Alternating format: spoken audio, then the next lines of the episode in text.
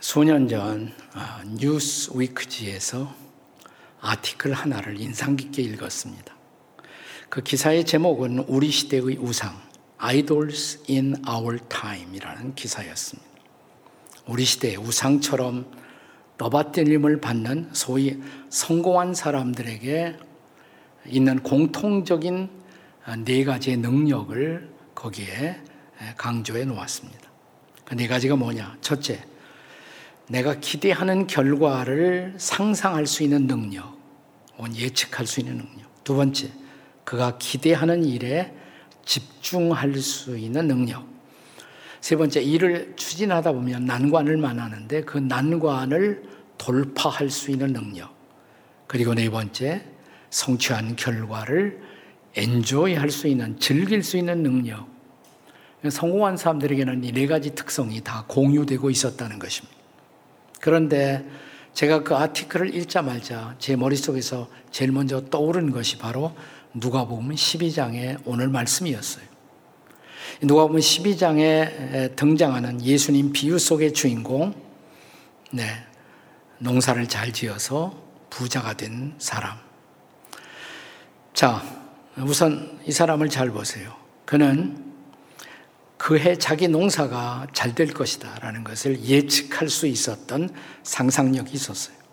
그래서 곡간을 넓히고 이제 땀 흘려 그 농사에 집중할 수 있는 능력이 있었고 마침내 모든 난관을 돌파하고 넉넉한 수확을 소출을 거두어들여 너무 기뻐서 그는 이제 이제 자기 자신의 영혼을 향해서 독백처럼 이렇게 말합니다. 내 영혼아, 여러 해쓸 물건을 많이 쌓아두었으니 이제는 평안히 쉬고 먹고 마시고 즐기자. 전형적인 우리 시대의 우상, 성공한 사람의 표본이 아니겠습니까?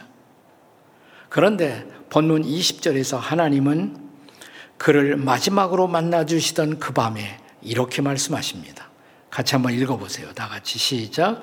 하나님은 이르시되 어리석은 자여 오늘 밤에 내 영혼을 도로 찾으리니 그러면 내 준비한 것이 누구의 것이 되겠느냐? 자, 누구보다도 성공한 사람, 이런 우상적인 존재를 향해서 하나님은 뭐라고 말씀하세요? 어리석은 자요. 이렇게 말씀하십니다. 어리석은 자요.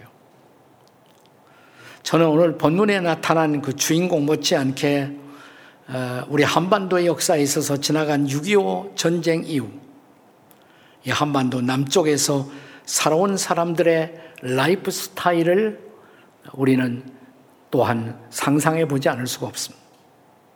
이 성경에 나타난 어, 어리석은 농부와 비슷한 라이프 스타일을 우리는 갖고 있지 않았습니까? 잘 살아보세 라는 구호를 제창하며 우리는 선진국의 꿈을 향해서 달려왔습니다.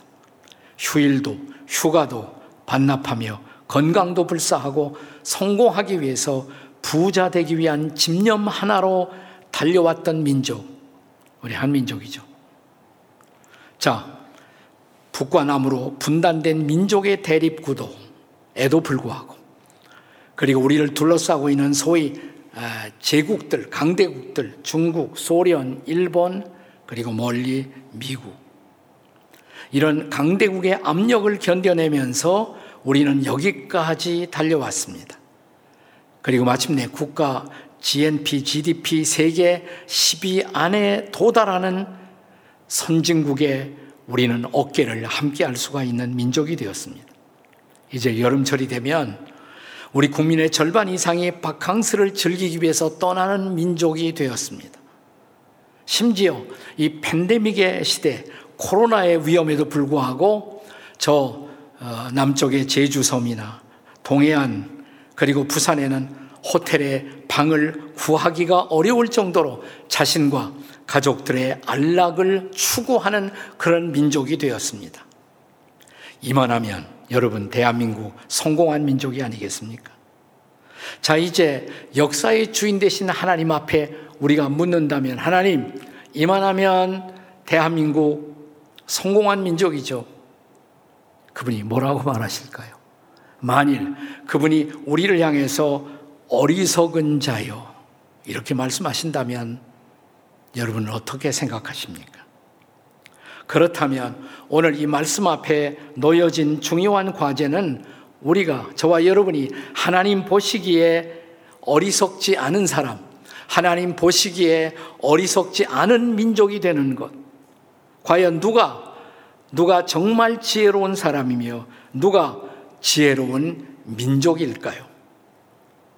그 첫 번째 대답을 찾는다면 물질을 목적이 아닌 수단으로 삼는 사람, 그가 지혜로운 사람이다 이 말이에요. 한번 따라서 보세요. 물질을 목적이 아닌 수단으로 삼는 사람이 됩시다. 옆에 사람에게 해보세요. 다 같이 시작. 물질을 목적이 아닌 수단으로 삼는 사람이 됩시다. 자, 본문에 예수님의 비유 이야기에서 소출이라는 단어로 이야기가 시작되지 않습니까? 자, 16절 보세요. 또 비유로 그들에게 말하여 이르시되 한 부자가 그 밭에 소출이 풍성함에 그리고 이어지는 그의 독백에 등장하는 그의 관심이 무엇인가를 주목해 보십시오. 17절에 곡식 쌓아둘 것이 없으니 어찌할꼬? 18절에 내 곡간을 헐고 더 크게 짓고 내 모든 곡식과 물건을 거기 쌓아두리라. 자, 19절에도 여러 해 쓸 물건을 물건을 많이 쌓아두었으니 자, 21절에서 예수님은 결론적으로 자기를 위하여 재물을 쌓아둔 사람이다. 이렇게 말씀하십니다. 자, 이 부자의 관심, 그의 생각의 초점이 무엇이었습니까? 소출, 곡간, 곡식, 물건, 재물. 한마디로 말하면 물질이죠. 물질이 그의 관심의 전부였던 것입니다. 그는 물질만이 자신을 행복하게 할 것으로 생각한 것입니다. 근데 이게 착각이었다 이 말이에요. 이게 착각이었습니다. 물론 이것들은 우리의 삶을 영위하기 위해서 없어서는 안 될 필요한 생존의 수단입니다. 더 나아가 이 물질은 잘 사용하면 섬김의 수단도 될 수가 있습니다. 예수님은 산상수훈에서 이런 수단들이 우리에게 있어야 할 것을 하나님도 아신다 이렇게 말씀하고 계십니다. 자, 마태복음 6장 31절, 32절 말씀 다 함께 읽습니다. 다 같이 시작. 그러므로 염려하여 이르기를 무엇을 먹을까, 무엇을 마실까, 무엇을 입을까 하지 말라. 이는 다 이방인들이 구하는 것이라 너희 하늘 아버지께서 이 모든 것이 너에게 있어야 할 줄을 뭐예요? 아시느니라. 이 모든 것 뭐예요? 물질이죠.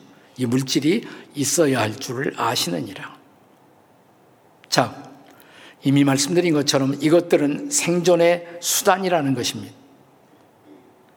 그런데요, 이것을 잘 사용하면 이것은 생존의 수단일 뿐만 아니라 성김의 수단이 돼요.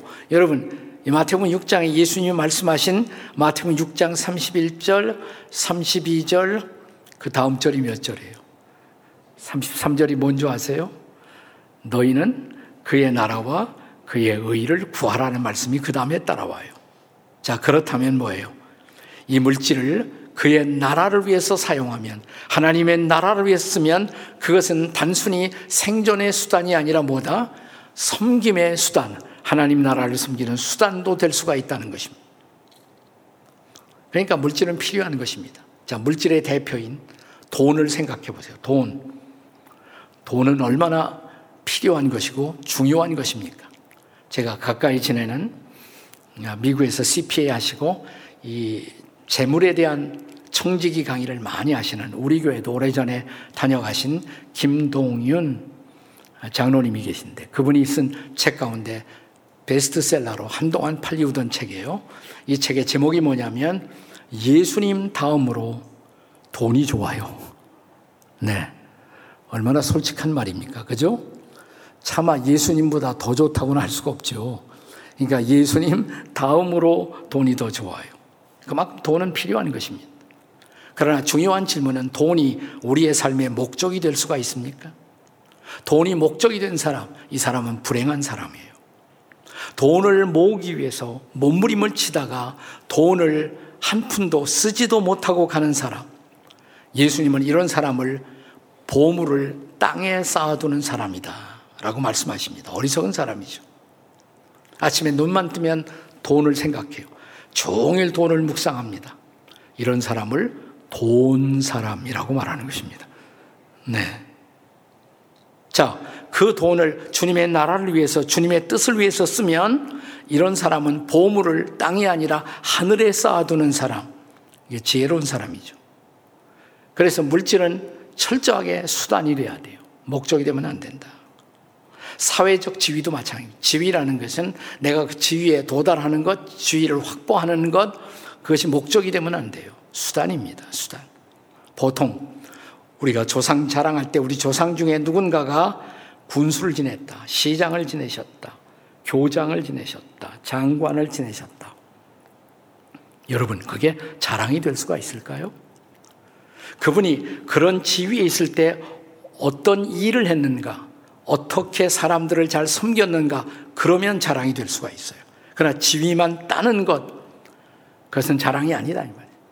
최근에 지금 열심히 우리나라 최고의 사회적 지위, 대통령님의 자리를 따기 위해서 많은 분들이 뉴스에 출연하고 있습니다. 근데 중요한 것은 이거예요. 정말 그분들이 섬길 의도가 있는가?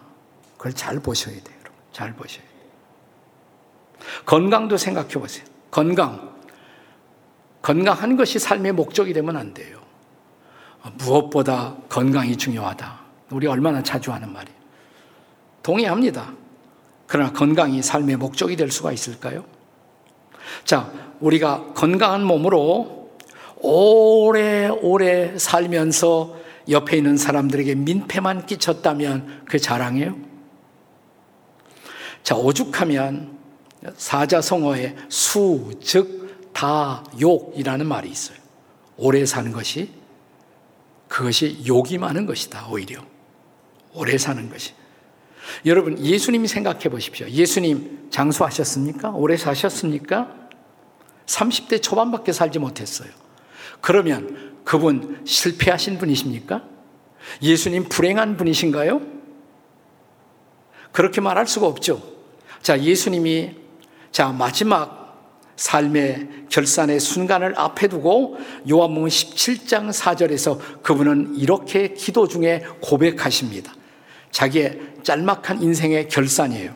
다 같이 읽어보세요. 시작.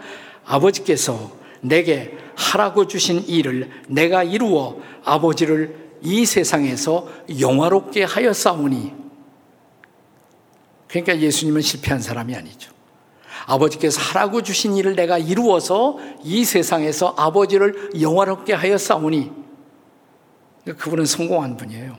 거룩한 성공을 하신 분이에요. 그러니까 오래만 산다. 이건 결코 삶의 목적이 될 수가 없다는 것입니다. 그러니까 진정한 성공이라는 것은 물질, 어, 건강, 지위를 확보하고 누리는 것이 아니라 물질, 건강, 우리의 목숨까지도 그것을 하나님이 기뻐하시는 영광을 위해서 거룩한 목적을 위해서 사용하고 갈 줄 아는 사람, 이게 지혜로운 사람이다 이 말입니다. 사랑하는 여러분, 우리가 지혜로운 민족이 되려면 물질, 건강, 지위를 거룩한 수단으로, 공공의 수단으로 이웃들을 유익하게 할 목적으로 사용하는 사람들이 다수를 차지하는 민족, 이게 지혜로운 민족이 아니겠습니까?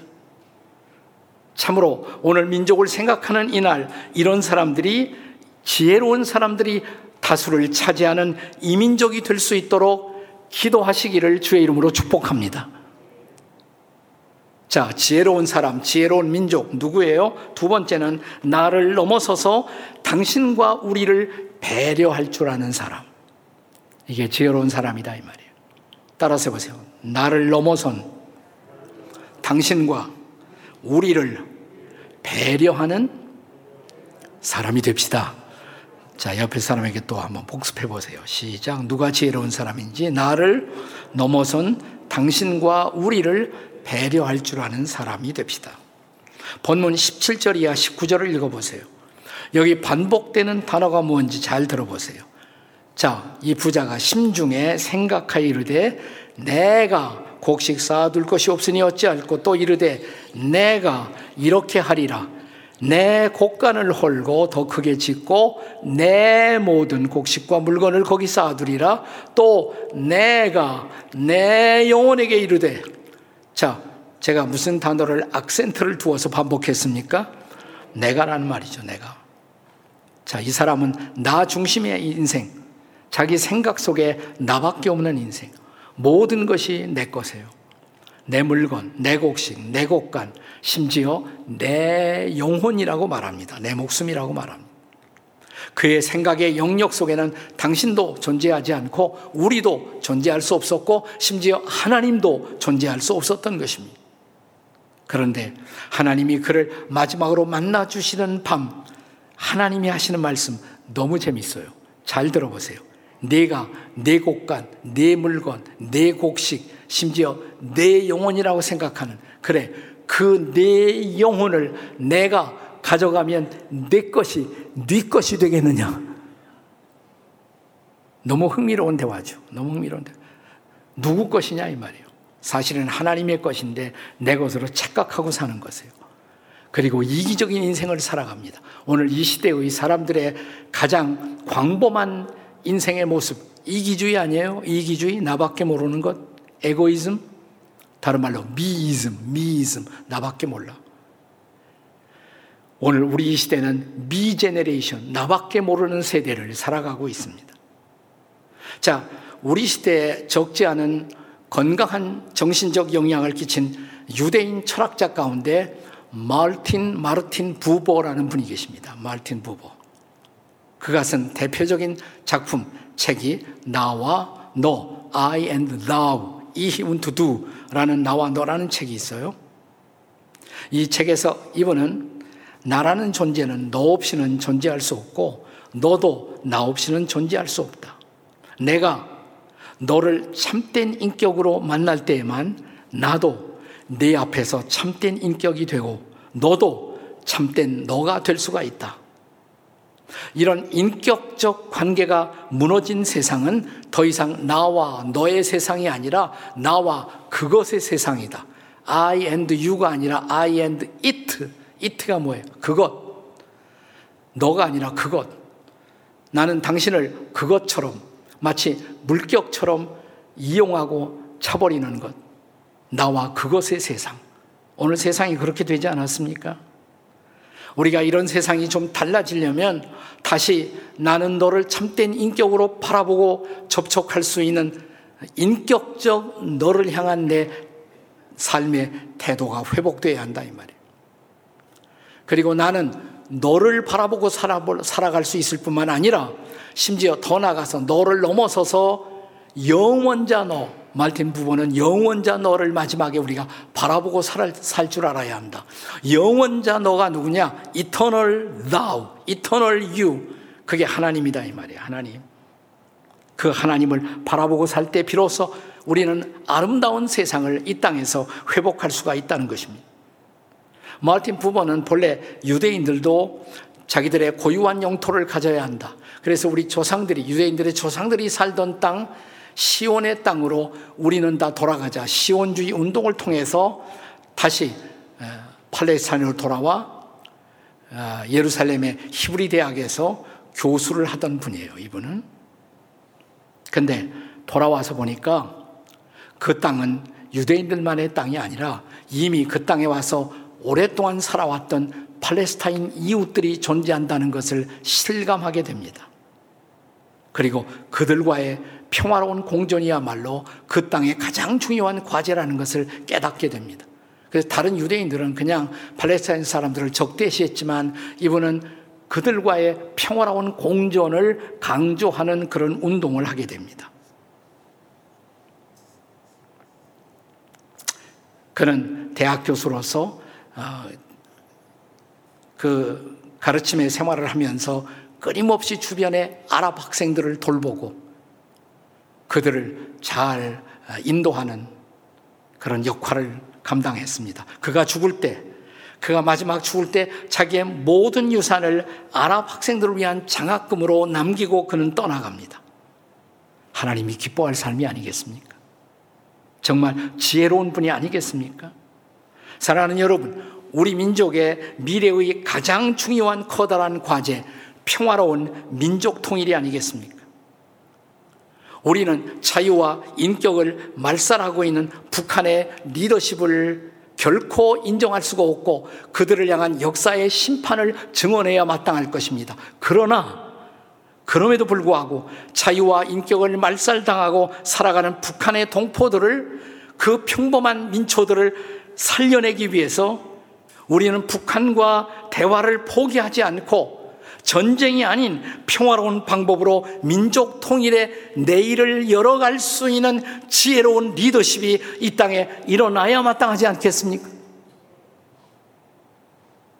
그러니까 북한 땅을 무조건 적대시만 하는 그런 리더들이 아니라 그들을 품고 평화로운 민족의 내일을 열어갈 수 있는 지혜로운 리더십들이 이 땅에 일어나기를 기도하는 저와 여러분이 될 수 있기를 바랍니다. 자, 누가 지혜로운 사람이에요? 누가 지혜로운 민족입니까? 세 번째로, 하나님과의 관계에서 영적으로 부요한 사람. 따라서 하세요. 하나님과의 관계에서 영적으로 부요한 사람이 됩시다.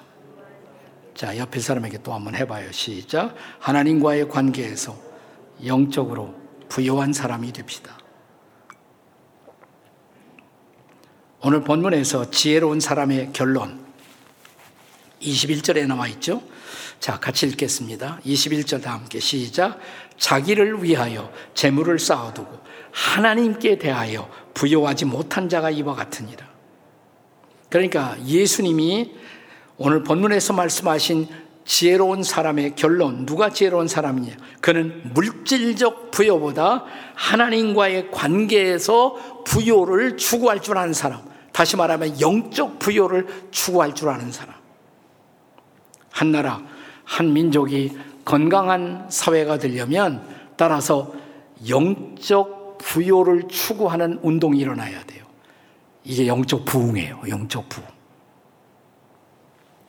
우리가 18세기의 영국을 연구해 보면 산업혁명이 일어나요. 이 산업혁명 초창기에는 많은 부작용이 일어납니다.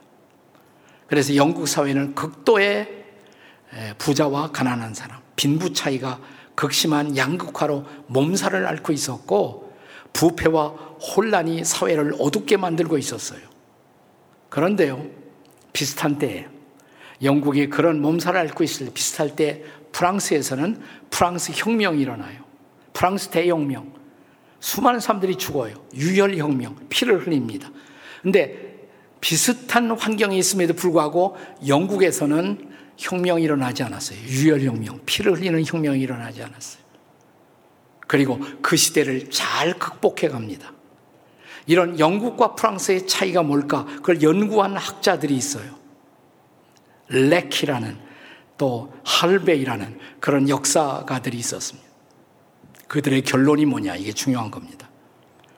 그것은 당시에 영국에서 일어난 요한 웨슬리 같은 전도자의 복음 운동, 그들의 영적 부흥 운동 때문이었다라는 결론을 내립니다. 웨슬리는 열심히 복음을 증거해서 수많은 사람들이 구원의 길로 구원의 확신을 얻는 삶으로 인도했을 뿐만 아니라 그 당시에 사회적 약자들, 그들을 구제하고 품는 운동과 사역을 통해서 사회 건강한 사회 개혁에 기여함으로 한 시대의 영국 사회를 피 흘림이 없는 건강한 사회로 인도에 갈 수가 있었다는 것입니다. 저는 우리 한국이 모델로 삼아야 할 중요한 모델이라고 생각해요. 자, 오늘 팬데믹 시대에도 지금 이 시대를 뚫고 지나가는 우리가 지금 제일 걱정하는 게 뭐예요? 자, 면역 주사까지 맞았는데 그걸 돌파할 수 있는 뭐 델타 변이다, 감마다, 뭐 이런 게 일어난다 그래서 우리 걱정하잖아요. 근데 저는 그 걱정하는 것보다 자, 이 시대를 뚫고 나갈 수 있는 영적인 부흥 운동이 일어나야 돼요. 아멘? 영적 부흥 운동. 최근에 영국에 사역하고 있는 저의 그 친구 선교사, 선교사 친구 한 분이 카톡으로 만화를 보냈습니다. 만화. 아주 의미심장한 은혜 받는 그런 만화였습니다. 이 만화를 잘 보시면요. 두 개의 테이블이 있어요. 데스크가 있어요. 자, 어, 왜, 여러분 보시기에 맨 그 우측에 있는 테이블, 데스크 위에 뭐라고 쓰여 있냐면 거기에 코로나 바이러스 is coming. 코로나 바이러스가 오고 있다. 그 아래 뭐라고 써 있어요? How to be safe. 그런 시대에 가장 중요한 숙제가 뭐냐? 어떻게 안전할 수 있느냐? How to be safe. 지금 그 방역 테이블로 생각되는 거기에 수많은 사람들이 줄을 서 있어요. 방역 위생 테이블에 오늘날 우리 한국에서 흔히 볼 수 있는 광경처럼 네, 검사 받으려고 주사 맞으려고 쭉 줄을 서 있어요. 그런데 또 하나 테이블, 그 옆에 있는 데스크에는 뭐라고 써 있냐면 Jesus is coming. 예수님이 오시고 있다. 이렇게 쓰여 있어요. 그리고 그 아래 가장 중요한 우리의 과제가 뭐냐? How to be saved. How to be saved 아니에요. 어떻게 안전할 수 있느냐가 아니라 How to be saved. 어떻게 구원받을 수 있느냐.